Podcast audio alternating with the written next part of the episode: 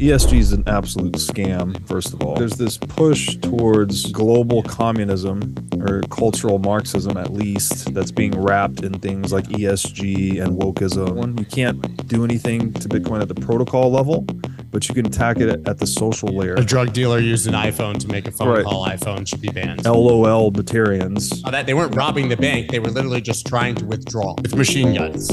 Many Bitcoin maximalists seem to believe that Bitcoin fixes almost everything and that everything else is an attack on Bitcoin. But there are Bitcoiners who are very pragmatic, take a very realistic approach, and who are true libertarians and understand that Bitcoin is just a tool that will be used in both positive and negative manners. I talked about all this and so much more with one of the greatest philosophers we have in the space, Robert Breedlove.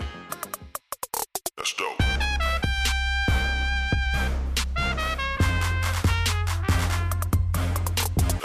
I had Preston Pysh on a couple weeks ago and I asked him a question. I never usually start with the same question, but I want to know your opinion, which was should we, as Bitcoin enthusiasts, as believers in the asset, be cheering BlackRock and Wall Street coming into the asset class, or should that be a massive red flag?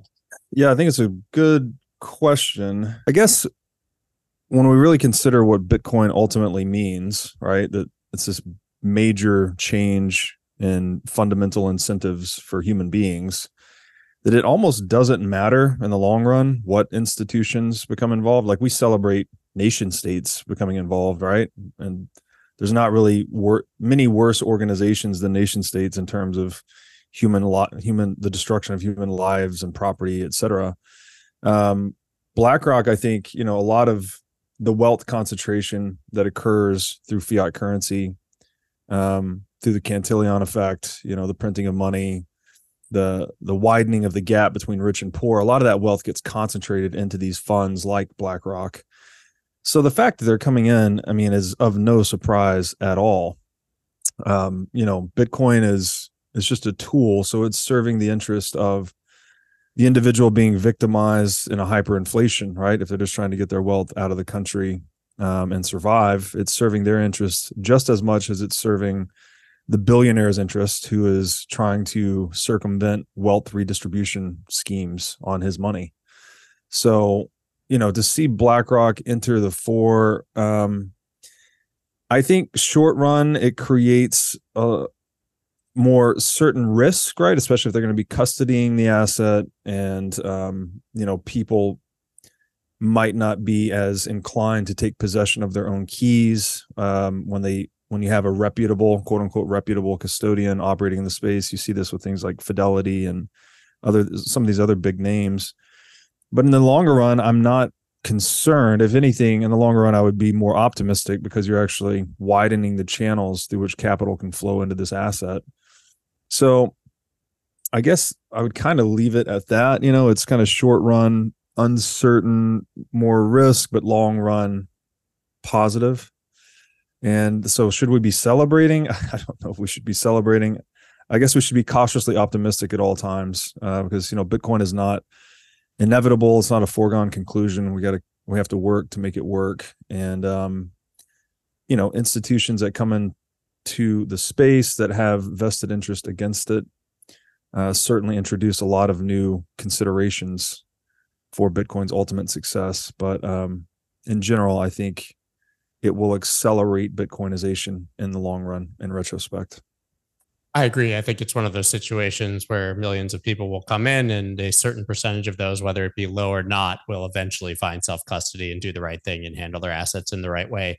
Yeah. And you mentioned, you kind of put it in quotes, a trusted institution. And we talked about trusted custody.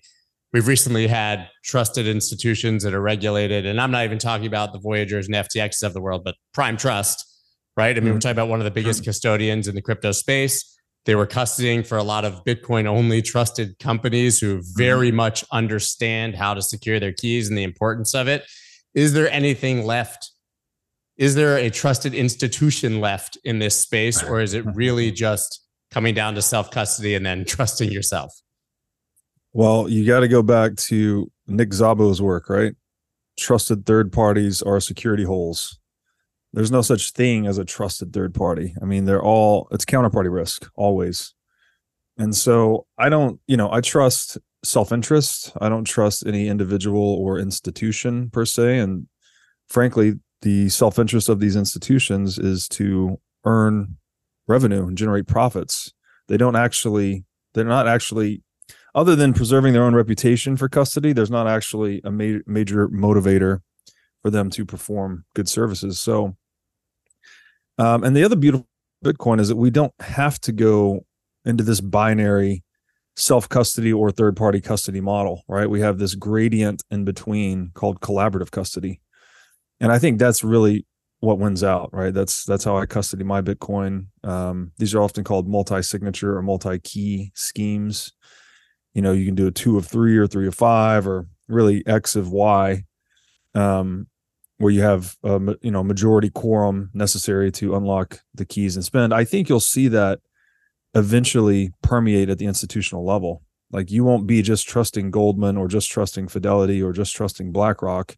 You might be trusting two of three of them, or maybe you're trusting one of them and you know yourself and your accountant or whoever your circle of trust is. So the custody options that are available with an asset like Bitcoin fundamentally reshape all of our institutional realities um, that we've built up around custody on a gold standard, right? So we thought we we needed to have this centralized custodian because well, gold's physical; it can only be in one place at one time.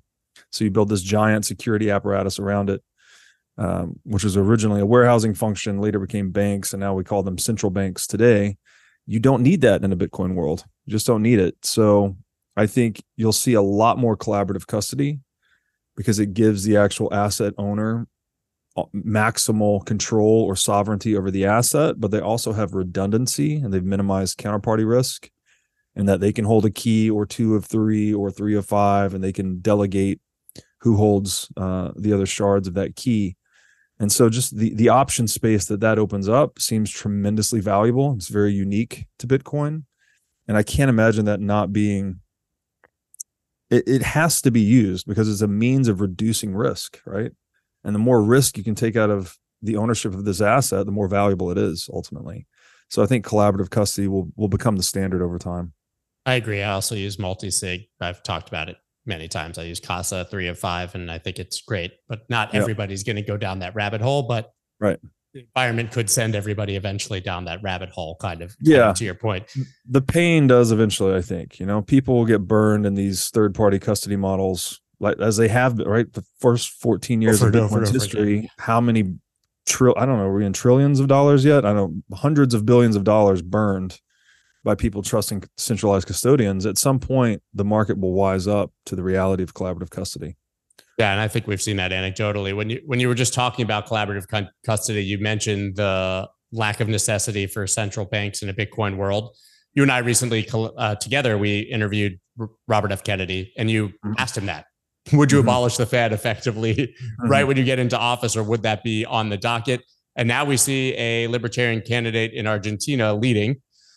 Make no judgments as to whether he's a good candidate or not. I know nothing about Argentinian politics, mm-hmm. but he wants to dollarize Argentina and abolish the central bank. Mm-hmm. You think that's realistic? Is it doable? What does that look like? How does that actually happen, especially in the United States? Because even Argentina they're saying we're going to abolish the central bank, but just so they can trust ours, right? And, yeah, and dollarize. Yeah, right. Which is sort of a, a necessary stopgap solution, actually, because you can't just Bitcoinize. I mean, it's not practical for uh, Argentina to just go to a Bitcoin standard, let's say, because it is very price volatile at this at this point in its history, right? It's a sub one trillion dollar asset competing to be a 200 plus trillion dollar asset. So it's highly price volatile. So for people that are trying to buy bread and eggs and meat every day, well, Bitcoin is not super practical yet as that medium of exchange. So I think he's actually being practical and talking about dollarizing the economy. Um, it is fascinating to me though that you know five six years ago in Bitcoin circles we were talking about things like this, abolishing the Federal Reserve. Libertarians have talked about this for a long time we've basically always been laughed at, right? Everyone's like, that'll never happen. There's no way government will relinquish its monopoly on money. You know, they actually call libertarians LOL libertarians, right? They like everything they say is just this idealistic, fantastic joke that will never happen.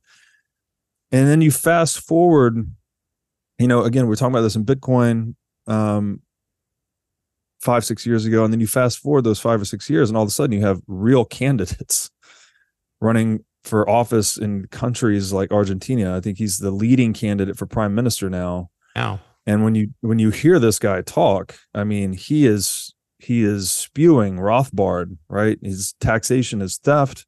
The central bank is organized crime. Uh, it's used the the debasement of currency is used to fleece the middle class. The first thing I'm going to do is abolish the central bank. Um, obviously, he was saying to dollarize, but that's kind of a necessary step in that direction. And that you could go into uh, Santiago Fund. Uh, his name's escaping me at the moment. His dollar Brent milkshake Johnson. theory, right? Yeah, Brett Johnson. Yeah, Brent Johnson. That's sort of what you would expect to happen as fiat currencies fail. You would expect them to fail into the stronger fiat currency, and then ultimately the last few fiat currencies standing fail, and they would fail into the strongest money, which is you know gold or Bitcoin, basically. So I think, um, and I think the candidate's name in Argentina is Javier, I believe is his first name. Mile, I might be mispronouncing Yeah, that. I think it's Mile. And so, yeah, so Javier is he's, I mean, obviously, conceptually and theoretically, looking at the world properly, in my estimation, central bank is organized crime, it is currency counterfeiting, taxation is theft, all of these things. But then he's also practically laying out a path to go from A to B, right? You can't just Bitcoin is the best money, but I don't think you could just install it as the the medium of exchange in your country today. That would create a lot of issues because of the price volatility at this point so it seems like he's he's got a good conceptual grasp of the world and he's got uh, at least a, a practical path forward to try and dollarize argentina. And that you know i would expect to see a lot of economic improvement in that country if he is if he is to execute on that plan.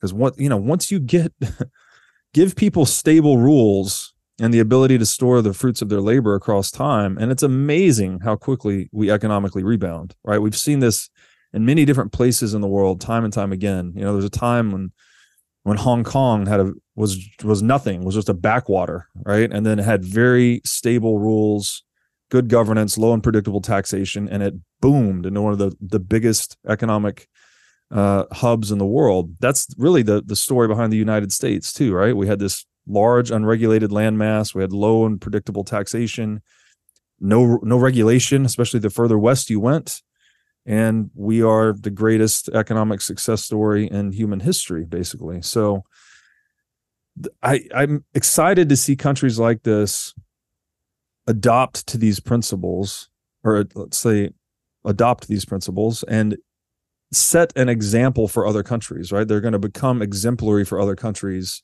that are going to continue failing economically as they try to overregulate, print more money, et cetera.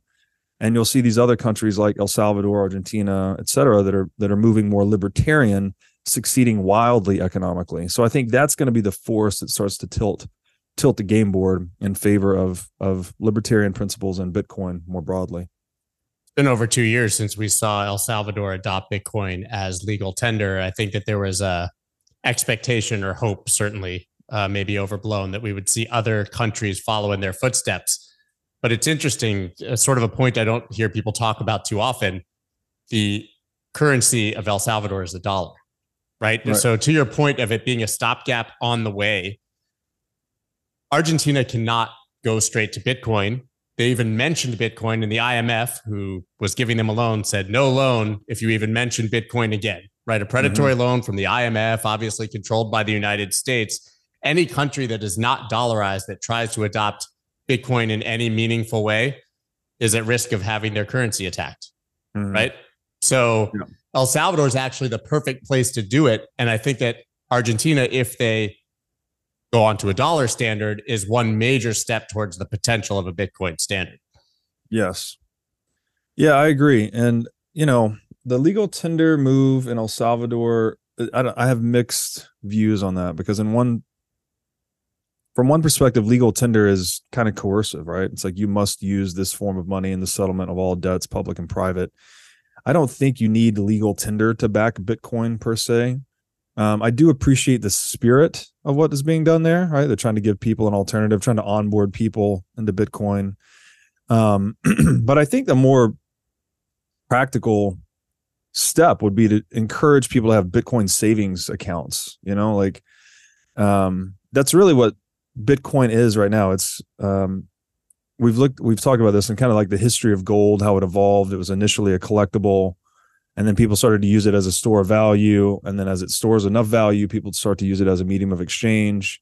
And then finally, once enough people use it as a medium of exchange, people start to denominate prices in it. So it goes through this evolutionary path from you know collectible store value, medium of exchange, unit of account. Bitcoin's doing the same thing, and we're early in the the store of value phase. I think, um, you know, it was a joke early on. You would go and go to these online faucets, and you could just click it and get 50 Bitcoin. Right? It's basically a collectible at that point. Digital beanie baby. Imagine. And no matter how it's the sort of anecdotally, no matter how early you, were in Bitcoin, there's always someone you're jealous of who was earlier. Yes, exactly. And, yeah, and that is uh, something to be very, very jelly, jealous of if it was literally free and you could open the faucet. But yeah. I very seriously doubt that uh, the people who did that still have their Bitcoin or at any uh, meaningful percentage, I should say. Exactly. Yeah. So 50 Bitcoin's like what, a million bucks today. And you literally just went to a website and clicked the button, got and held it for, I don't know, eight, nine years and you had a million bucks. Pretty, pretty motivating. Um, but yeah. again, to your point, at that time, people had no idea, right? Like, what is this magic internet money? This is a joke. Uh, it's a toy, basically. It's a collectible. So we went through that phase somewhere in the 2014 to 2017 timeframe, it became a store value. I think after we saw it go through probably the second price cycle, right, where it ran up to a thousand, it crashed to like 200, and then it came back to 20,000, crashed to three. It's like, oh wow, this thing appears to have staying power, right? It's not a bubble goes up and goes down, and that's it. The bubble's over, right? This is the bubble that never pops. It just keeps reflating and deflating and so we're still kind of in that phase. People don't understand bitcoin. Um, it's kind of new scary technology. People still look at it. Maybe a lot of people still look at it as a joke i think uh, especially normies and npcs but smart money is using it as a store value asset right? People are actually accumulating it over time dollar cost averaging buying dips. It's just a, an accumulation game. So at some point the market cap of bitcoin is going to be so significant that there's going to be greater incentives to use it as a medium of exchange. And then once that becomes significant enough then you're going to have people pricing things more more broadly in bitcoin. So all that said i just don't think it's very practical as a country to try and get your people to use bitcoin as a medium of exchange today because of this this purchasing power volatility that's that goes along with the store of value evolutionary phase that we're in but it would be useful if you gave you know i think in in el salvador they have the chivo wallet i think they, they gave everybody it. i think it was $30 in bitcoin and it was around right. $30000 at the time so probably not that different now yeah yeah yeah so you know get people in whatever digital wallet i guess is useful for your own you know i guess they're using it for transactions too i assume i've never used the chivo wallet but but don't force people to denominate their transactions in bitcoin per se. Give them access to dollars or whatever the, the fiat currency is because that is that's the advantage of fiat right now is that it's purchasing power stable right relative to other things. So if you are living paycheck to paycheck or you are uh yeah basically let's leave it at that then you want bread to cost the same thing week over week right? Even though long term obviously fiat currency is not purchasing power stable right? It, it, it loses purchasing power over the long term. In the short run, it is the most purchasing power stable asset. And so people that are living paycheck to paycheck need that. They need access to money like that. However, also encourage them to save whatever excess profits they're creating inside of their business or inside of their household in something like Bitcoin. So you get that long term purchasing power. Uh, in the case of Bitcoin and gold, you know, it's actually going up as you're debasing fiat currency. So as fiat currency is long term purchasing power declining, things like hard assets like gold and Bitcoin would go up over time. So I think people need this kind of barbell strategy, right? We have short term purchasing power stable fiat, but you have long term purchasing power accretive gold or Bitcoin. And that seems to be uh, what would be more practical to give people access to versus trying to force them to use Bitcoin as a medium of exchange before it's gotten to that point. I think that's a really realistic review of what happened there, and probably in hindsight, the way that it should have been done. Also, a bit of a catch 22, as, as you pointed out, because when you're in the store value phase, you have to have value to store, and poor right. people do yeah. not. So, selling yep. a savings asset to people who, to your point, are living paycheck to paycheck, meal to meal, yep. it's an impossible pitch. Yeah, I would say I would slightly modify it though and say that when you have access to something like Bitcoin, it does give you more of an incentive to save, right? To curb your consumption a little bit, get your business a little more profitable. Like once you start to understand there's a place to store the fruits of your labor that's going to at least stay solid or hopefully appreciate over like four year periods i think that's a big incentive right to cut cut costs in the business cut costs in the household just get profitable and um and that's what you want right? And people start thinking like entrepreneurs in that situation. You're thinking longer term you're thinking about always being in the black and you're thinking about creating a savings for yourself and your future. And so again and without bitcoin like what do you you're stuck in the fiat trap. Like i know this cash is going to get evaporated so let me just spend all of it. So and volatility is certainly a problem but in argentina right now ice cream doubled in price in the last 30 days right? My friend actually sends me, he lives in Argentina, he's an American, but he sends me each month pictures of this stack of cash that he has to give his landlord for rent. And it literally doubles in size every single month. Luckily, he can survive that as, you know, an American expat living in Argentina. Mm-hmm. But yeah, it works as you as you said until it doesn't. So the dollar may be the answer short term, but for most of these people, their own currency is probably more volatile and less stable than Bitcoin. Yeah. Yeah, it's it's it's really bad. You know, we we benefit a lot from this inside the US that we're exporting a lot of our inflation. Right. There's 330 million Americans and there's four and a half billion users of dollars worldwide. I don't know how those balances are actually split, but that's, you know, that's over 90% of dollar users that are not inside the US. So I, again, I don't know that we're exporting 90% of our inflation, but it's a large percentage. And that again, that accretes to kind of the purchasing power stability domestically, right? So we're we can print a lot of money in the US and we don't bear as much of the consequences internationally. I mean, these currencies are getting absolutely wrecked. You mentioned Argentina, Turkey, uh, Venezuela, right? Like these countries um, Lebanon re- like recently had currency crisis that it is so brutal in these other countries. Uh, they have no recourse to any sound savings instrument at all, um, aside from Bitcoin. But again, most people don't understand uh, understand the the utility of Bitcoin in that way yet. So, yeah, and you see the chaos that it creates. Um, you know, I've traveled a lot, and people especially in some of these foreign countries are extremely cash hungry you know? It's like i need to get paid now. I need it in physical cash. I got to get it straight to the bank. I got to turn it into dollars or turn it you know there's like it's there's this urgency always that you need to get the cash I mean, you're getting debased so rapidly. And i think it just creates this kind of like unhealthy fervor in in the economy right? People aren't really thinking rationally or long term. They're just like let me get paid now and let me get this thing into dollars and let me consume what I can before this currency gets debased further. And so you just see it up close. It's it's madness.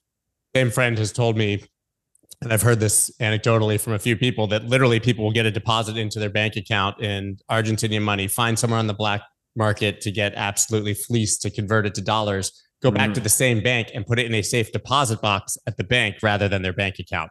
Right. Which I mean is as broken of a system as you can right. basically have. I think it's uh, incredible. I can't imagine living that way, which I think is the reason that many Americans haven't adopted Bitcoin because they haven't seen it firsthand.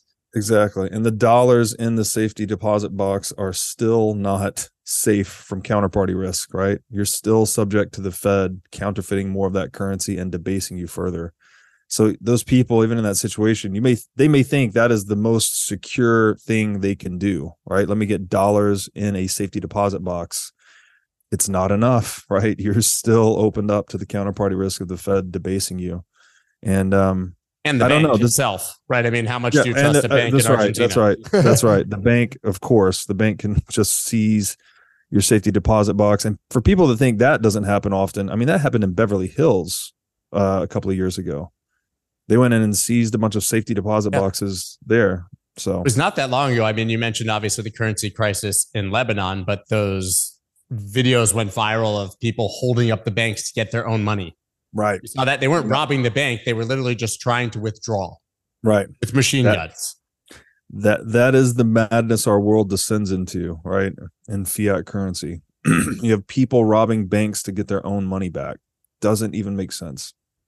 Sanity. You, you talked about obviously sort of where we are on the path with Bitcoin, and as you described, it sounds like it's sort of the awkward teen years. We have this Mhm. strange situation where you said people don't understand it. There's still people who think it's a joke or a scam, but it's literally a part of mainstream financial media every single day. It's a ticker Mhm. on CNBC, it's a ticker on Fox Business. They dedicate a segment to it every single day. So my feeling is that now they view it as Mm. a lottery ticket or an investable asset or a stock and just haven't Mhm. gotten there. But that should be encouraging that we're on the right path, right? Yeah, it's certainly getting the attention now, right? I think most people are aware of it. Most people have heard of it. This wasn't the case even again 5 6 years ago. I would say the opposite, right? 90 plus percent of people hadn't even heard of it. Um 2017 seemed to be the year that it really put on the radar for a lot of people, but then 20 when we had the run up to 70,000, that seemed to be kind of the final almost everyone's heard of it at that point. Yeah, and I think that we can Uh, give Saylor the credit for being the catalyst to that. Quite frankly, I don't think people yeah. view it that way, but it was really the MicroStrategy buy that set that entire bull market. alight. Yeah, I think definitely a a massive contributor. I would argue. I think the halving cycle still has a lot to do with price action. Uh, uh, Um, absolutely, hundred percent. Which is why I can't Yeah. wait till next year. yeah. um, I do think so. There's the note. Let's say Bitcoin has the notoriety now. However, there's still a very significant degree of confusion between Bitcoin and crypto. Right? People sort of look at Bitcoin and Ethereum and Dogecoin and ABC, all the coins is like you just pick one, right? It's it's stock picking, it's diversification. If I'm going to allocate into this asset class with thirty thousand cryptos, well, I should put one thirty thousandth of my capital in each one of these things and see which one hits. And as we know, like being in Bitcoin, there's a very bright line between Bitcoin and everything else. Um, and that is not easily explained, right? Bitcoin's decentralization, like the level of decentralization that it has, that is, let's say, at least an order of magnitude stronger than even Ethereum, right? The, the second leading crypto asset. Very hard to unpack that for people, right? The term decentralization, obviously a bit confusing. Not really, it's not a black or white term. It exists on a gradient. Um, there's a, a number of different dimensions at which you would evaluate that. Bal- Balaji wrote a piece on this in like 2017. I think it's called Quantifying Decentralization. He went through uh, a number of perspectives to evaluate the decentralization of an asset. And um, so Bitcoin exists as, in my view, in the in the view of what most people would call Bitcoin maximalist. I think Bitcoin's the only truly decentralized crypto asset. And now, so that's that distinguishes it from everything else, which is subject to a centralized will of some kind, right? Whether it's an individual, a development community, a foundation, whatever it may be. And so that confusion is going to take some time to work itself out. There's also the fact that, you know, Bitcoin was the first mover. Bitcoin has the these network effects surrounding it. They're actually unique in a way. It's the network effects of Bitcoin are very multi-sided. So you have, you know, buyers, sellers, miners, and developers and entrepreneurs that are all like building on this one open network. To try and disrupt the cohesion between those cohorts, you need to introduce a superior value proposition for all four of them at once. Very difficult to do. We've seen two sided marketplaces like Craigslist, where they just have buyers and sellers in one place that's hard enough to disrupt because the sellers don't want to move if the buyers don't want to move and the buyers don't want to move the sellers don't want to move so if you're going to disrupt craigslist you need to introduce superior value prop for both of them simultaneously. And that's why something like craigslist has survived. Like it's still thriving today. And if you go to the website it looks like it's from the fucking mid 90s right? Really there's no changed. very little innovation very basic very simple but they have that network lock with a two-sided market makes it very hard to disrupt. And so bitcoin has this network lock with a four-sided market makes it extremely difficult to disrupt. Um there's also this the concept of path dependence like there's these very nuanced concepts like network effects path dependence decentralization that you have to internalize into your mental model to understand why bitcoin is different than all other crypto assets that confusion might take a long time to work itself out i don't know what that looks like you know i don't know Took how me many a long time. It Took me a depends on which way you come in. I listen. I came in. Yeah, I tell the story all the time. Came in 2016, just trading.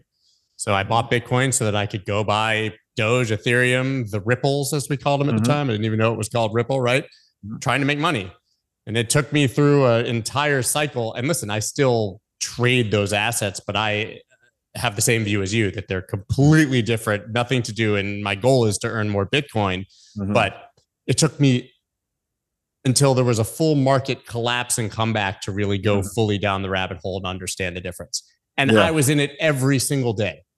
Yeah. So how do you expect your average person who's maybe just heard of it to even care enough to learn? That that's the problem. There it's kind of what you said. There's no simple way to explain it. I used to say like we have a bad PR problem or we have Mhm. bad marketing for Bitcoin, but the reality is it's just not a simple concept. It's not. It's complicated. Um, the best analogy that I have, I, you know, I don't know if it's useful for others, but when the internet was emerging, you know, we were using all these weird analogies to try and describe it. Right? It was the the information superhighway. It was like, um, what are they? Something libraries, like the like global library, something like this, and um, there was a time so the internet's emerging it's considered a toy kind of like bitcoin was early day like oh you know people look at porn and whatever send emails on there and major companies you know like fortune 1000 companies did not take it seriously at all. I said okay this thing's kind of an interesting consumer toy.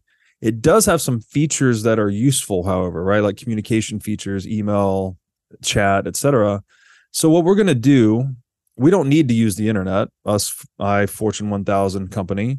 What we're going to do instead is create our own internet our little private walled garden permissioned internet and we're going to call it an intranet right so procter and gamble would have an intranet you know forbes would have an intranet apple would have their own intranet, whatever obviously pre-apple but each company would kind of have their own little private internet and that was the vision of the future from uh, mainstream corporate america at that time well, fast forward 25 years, and what happened? The open source internet, right? The open network devoured and outcompeted all the closed source networks.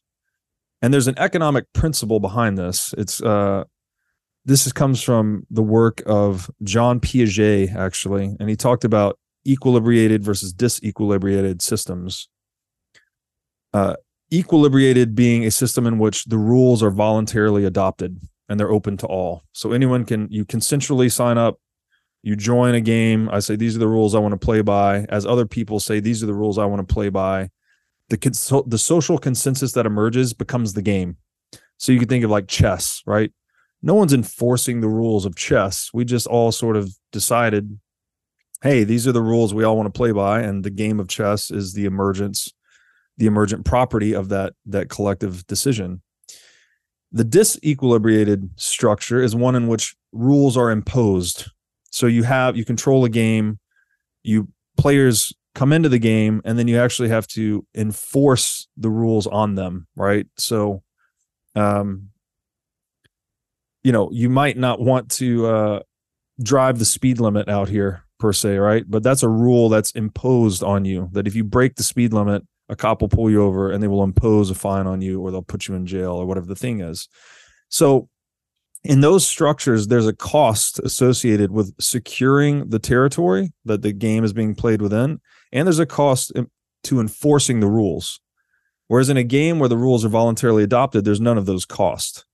So the open network actually has this huge economic advantage over the closed source network in that it doesn't incur these security and enforcement costs. So therefore it's it's more profitable to users, right? It's more it's more economically viable, let's say. And so for that reason, like we saw intranets be outcompeted by the internet, right? So now we all use the internet today. This includes uh, you know, major corporate players in the in the US and across the world. Intranet is a term that no one uses anymore. They don't exist so far as I know. So what's the moral of the story is that the open permissionless network outcompetes the closed permissioned networks.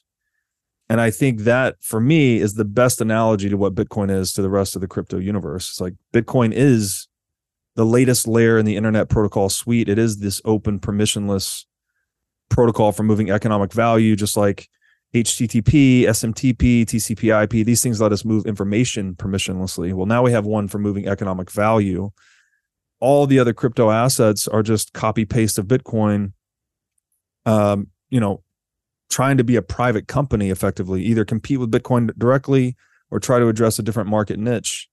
And they're all they're all closed source to some degree. Like you can argue, people say no, Ethereum's open source, and it's like, well, then you go back to 2016 and you look at the hard fork and you tell me what happened there, right? Like there was an ex quote unquote exploitation of the rules. Actually, the exploiter was just following the existing rules, found a loophole, and then you know Vitalik and team decide, okay, we didn't like how those rules were used, so we're going to roll back the chain, pretend like it never happened, and then we'll we'll move forward, and you get this split into Ethereum and Ethereum Classic. So that level, that type of maneuvering couldn't happen in a Bitcoin world where there's a, there's a higher degree of decentralization. So I think that's I mean that's the general principle is that people are always going to move towards the open free and open network and they'll move away from the closed tyrannical networks. And that includes crypto assets that includes fiat currencies. And in the long run i think this starts to include nation states too right? The nation states that treat people best will be those that succeed in a bitcoin world. We have another catch 22 as a result of exactly what you just described which is that there's certain behavior in the crypto side of the market and certain things that maybe you would not ideally want built on Bitcoin, but it is open source and it is an open mm-hmm. network and trustless mm-hmm. and people can build on it. So now you have maybe this positive trend of people building things on Bitcoin that they learned in other protocols and the other mm-hmm. environment, right? Coming back. But some of those things are the last things that you would want to see potentially on mm. Bitcoin. So, what do you make of this massive trend to build on Bitcoin. I think everyone agrees it's a better base layer for the financial mm-hmm. system, but we're also mm-hmm. getting ordinals and meme coins and mm-hmm. NFTs and all of it. Yeah, I, you know, there's a lot of staunch Bitcoin maximalists that are, you know, saying this is terrible and awful and it must be condemned. And maybe, maybe it does need to be called out, you know, morally condemned or whatever. But I try to look at things just pragmatically. Um and I, again i don't know I'm, I'm i should condition all of this. I'm not an expert in this topic. I don't build any of these things. I don't trade any of these things. I just kind of at a high level understand what's being done right? These are um what do they call them? Brt tokens? Is that the brc 20 and ordinals of course yeah. yeah. Yeah so you're basically creating shit coins on bitcoin in a nutshell. And um the way I look at Bitcoin is that it really is ultimately just a tool, right? So, and a tool is not, there's no moral substance to a tool itself, right? You can use a hammer to do something productive, like build a house. You can use it to do something destructive, like, you know, bash someone's head in. So it's, the tool itself is not at fault, right? So I would never blame Bitcoin or say Bitcoin is bad because people are doing bad things with it. That wouldn't make any sense that'd be like the someone got stabbed and say, well, let's outlaw knives all over the world, right? A like drug that. dealer used an iPhone to make a phone right. call. iPhone should be banned, right? Exactly. And this actually, this argument is often made by politicians that oh, drug dealers are using Bitcoin, we need to ban Bitcoin. When we know drug dealers are using more dollars than anything else, but that's that's all a side point. So I guess the first point would be that like no matter how people are using this open permissionless tool, it doesn't make any sense to try and condemn the tool itself for the ways it's being used. That's almost by definition what a permissionless network is. It's like you don't need to ask anyone's permission as to how you use it. You can do whatever you whatever service Bitcoin can render to you, you are able to go and have that service rendered without asking anyone's permission. That's the beauty of it. Right? Most of us use it as money to some extent, but it's potentially useful for other things, right? And this would be this would fall into that category of other things.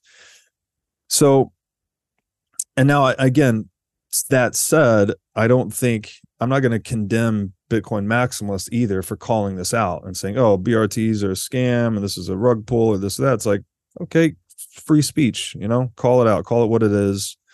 Hopefully, you can reach potential victims of these scams before they get rugged right? That's a, that's a valiant thing to do. That's fine. Um, I don't believe though in trying to ban or restrict or other coerce otherwise coercively limit the use of Bitcoin for any of these use cases because again that defeats the purpose of a permissionless network. Um, so I don't think there's any legal no one's let's just say this like no one's life liberty or property is being violated by the generation of brt tokens or brc tokens on top of bitcoin. People are choosing to invest in them or not. I mean they yes. have the freedom to make those decisions and to yes. calculate the risk accordingly.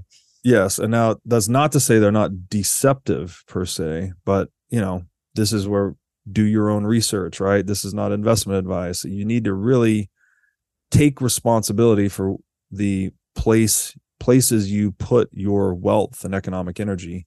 Um, I'm also not a big, you know, the investor protection laws and all this stuff that we have uh, related to investor accreditation and whatnot in the US. I think that's all bogus. It's all bullshit. So I'm much more of a self, I have a view that people should be self responsible, self sovereign, all of that. You know, you kind of, to have power and responsibility are two sides of the same coin. So if you're going to take responsibility away from people, you're also going to disempower them. And I don't think that's a useful way for human beings to be. I think people should at least have the option to be empowered. If they want to abdicate some of that responsibility to a custodian or a financial advisor, or whatever, so be it in a consensual transaction. But you don't need a coercive SEC saying until you have a $2 million net worth, you can invest in this stuff, blah, blah, blah. Right. I just, I don't buy into that um, as a libertarian, I guess you would say. But finally, I think there is a a silver lining to all of this is that these ordinals, inscriptions, BRC tokens, etc., all they it's just registering new demand for block space ultimately, right? This is just another use case for Bitcoin, even if it is a shitty use case and people are getting rugged and whatever. It is at least driving up demand for block space, and that creates further incentives to develop at layer two, right? Like on Lightning and other layer two, layer three solutions, because, well, block space is getting more crowded, it's getting bid up. So therefore, it's more economically viable to transact at layer two versus layer one. So you would expect to see more innovation, more talent, more capital pouring into layer two technologies. We know how important layer two technologies are for the success of Bitcoin as a medium of exchange. So again, I think there's a, a silver lining here that you would see probably an acceleration of development in in the lightning network and other similar networks as a result of these these new use cases coming online. This is lightning's moment. There's no question about that. If ever yep. something was going to light a fire under their asses this has to be it. Right, right? I, I also find it interesting that in addition to all of that at least this dispels the myth that miners will have no incentive to secure the network in the future when all the oh, Bitcoin yes. is mined. Right. Given we're talking about hundreds of years down the road, but that's always been one of these talking points from the pundits saying, well, one day all yes. the Bitcoin, Bitcoin will be mined and there will be nobody there to secure the network. Well, there was a time here where these ordinals and BRC20 tokens were actually paying miners more than the transaction fees and the minting yep. fees and such than even their uh, mining rewards. Yes, it totally demolished that uh, critic counterpoint on Bitcoin or critique of Bitcoin. Let's say that in the year 2140, when the last Bitcoin was mined, if Bitcoin didn't add a tail emission, I think it was called, like a little bit of inflation, that there would not be an adequate incentive for miners to secure the network. And this little episode totally evaporated that that whole conversation because transaction fees went through the fucking roof, right? And I think that's worth all of it, to be honest, yeah. just to even yeah. dispel that right. myth. And uh, it's interesting to watch Bitcoin systematically. It's not Bitcoin, but systematically dispel each of these major myths and pieces yes. of FUD that have carried it through each cycle. I want to put bookmarks on this before we end. One of those is the energy narrative. And BlackRock is the king of ESG, basically mm-hmm. is the creator of ESG, basically has made ESG mm-hmm. investable and made it a thing around the world. So isn't the ESG environmental concerns about Bitcoin narrative completely dead when you get the stamp of approval from BlackRock? I again, I don't know enough about this. I mean, ESG is an absolute scam, first of all. Created uh, basically uh, by Larry Fink and BlackRock. Yeah, yeah. It's a total like there's this push towards global communism or cultural Marxism at least that's being wrapped in things like ESG and wokeism and uh you know a number of other cultural things we don't have to go into but it's way for almost giving regulators carte blanche, right, into trying and engineering economic policy, what companies should be doing, carbon emissions, right? It's it gives you a lot of teeth into basically every industry because every industry uses energy and you know this regulatory framework or policy guidelines and i'm not sure what they call esg exactly basically gives this top down authority the capacity to regulate almost everything, right? Every industry that uses energy, which is basically every industry. So the question is does their does BlackRock coming into Bitcoin by launching a spot ETF does that effectively give Bitcoin kind of the stamp of approval from an ESG standpoint? I don't know. You know, I, am not sure. You would think so. Like it seems intuitive that that would be the case. I think there's also been some work done and, and arguments, strong arguments made that Bitcoin is one of the most ESG investable assets out there, given how much of it is generated with renewables, um, how it can bring stability and efficiency to power grids. Uh, we've had some guests on the show recently talking about that. So I would say that realistically, Bitcoin is definitely a boon to ecological conservation, a boon to power efficiency and stability as i mentioned like they, it's actually good for the environment uh obviously, obviously it's sucking vitality out of the global war machine which is the thing that's worst for the environment worldwide in terms of destroying not just nature but also humans and capital right? Like war is the most destructive thing humans engage in. Bitcoin's sucking some energy out of that.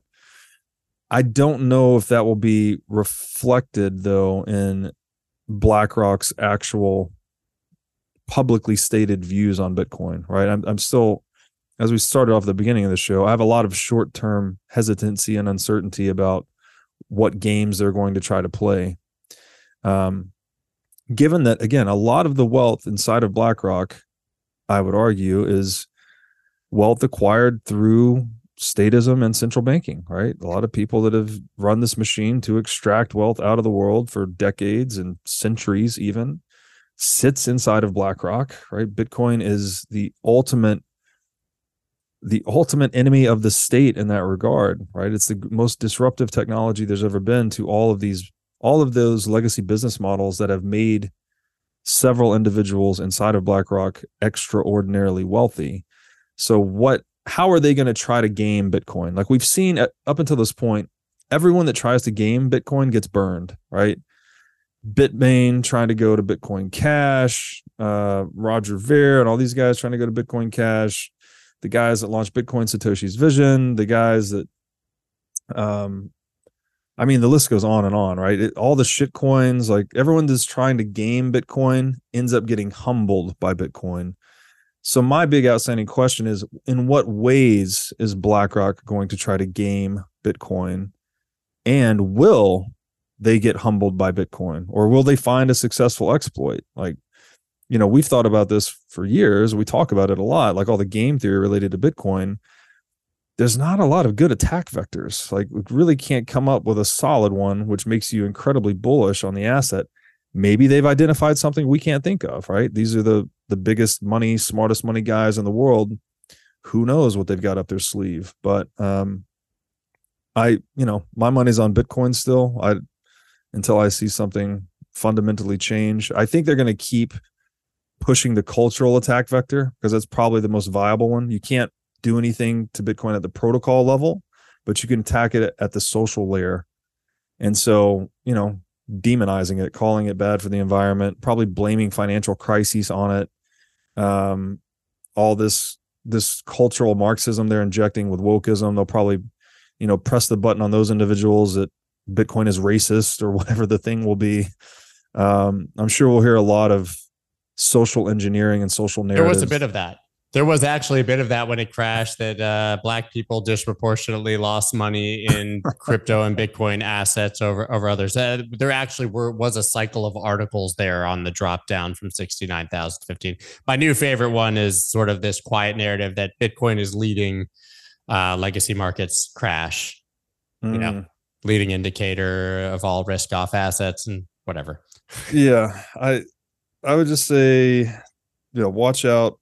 Don't ingest mainstream media. Basically, would be the punchline there because they're going to say all kinds of things. Um, do your own research, learn about Bitcoin, and um, I think you'll come to understand that there's again nothing that can be done at the protocol layer. So you'll see these vested interests attack it at the social layer, and when you get that level of understanding, these headlines become comical to you.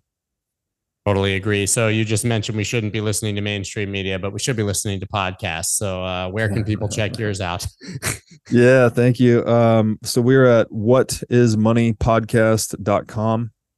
And uh, we do a lot of long form discussions on the history and nature of money. And um, if you are into cerebral kind of nerdy podcast, I think we're the place for you. I don't know how you fit it all in your brain, but it's impressive. Although you do have a much bigger head than me. Learned in person, but it makes sense, man. So thank you so much for the time. I always appreciate your insight. We got to do this more often, man. Yeah, man. Thanks for having me. It's great to see you again, Scott. That's dope.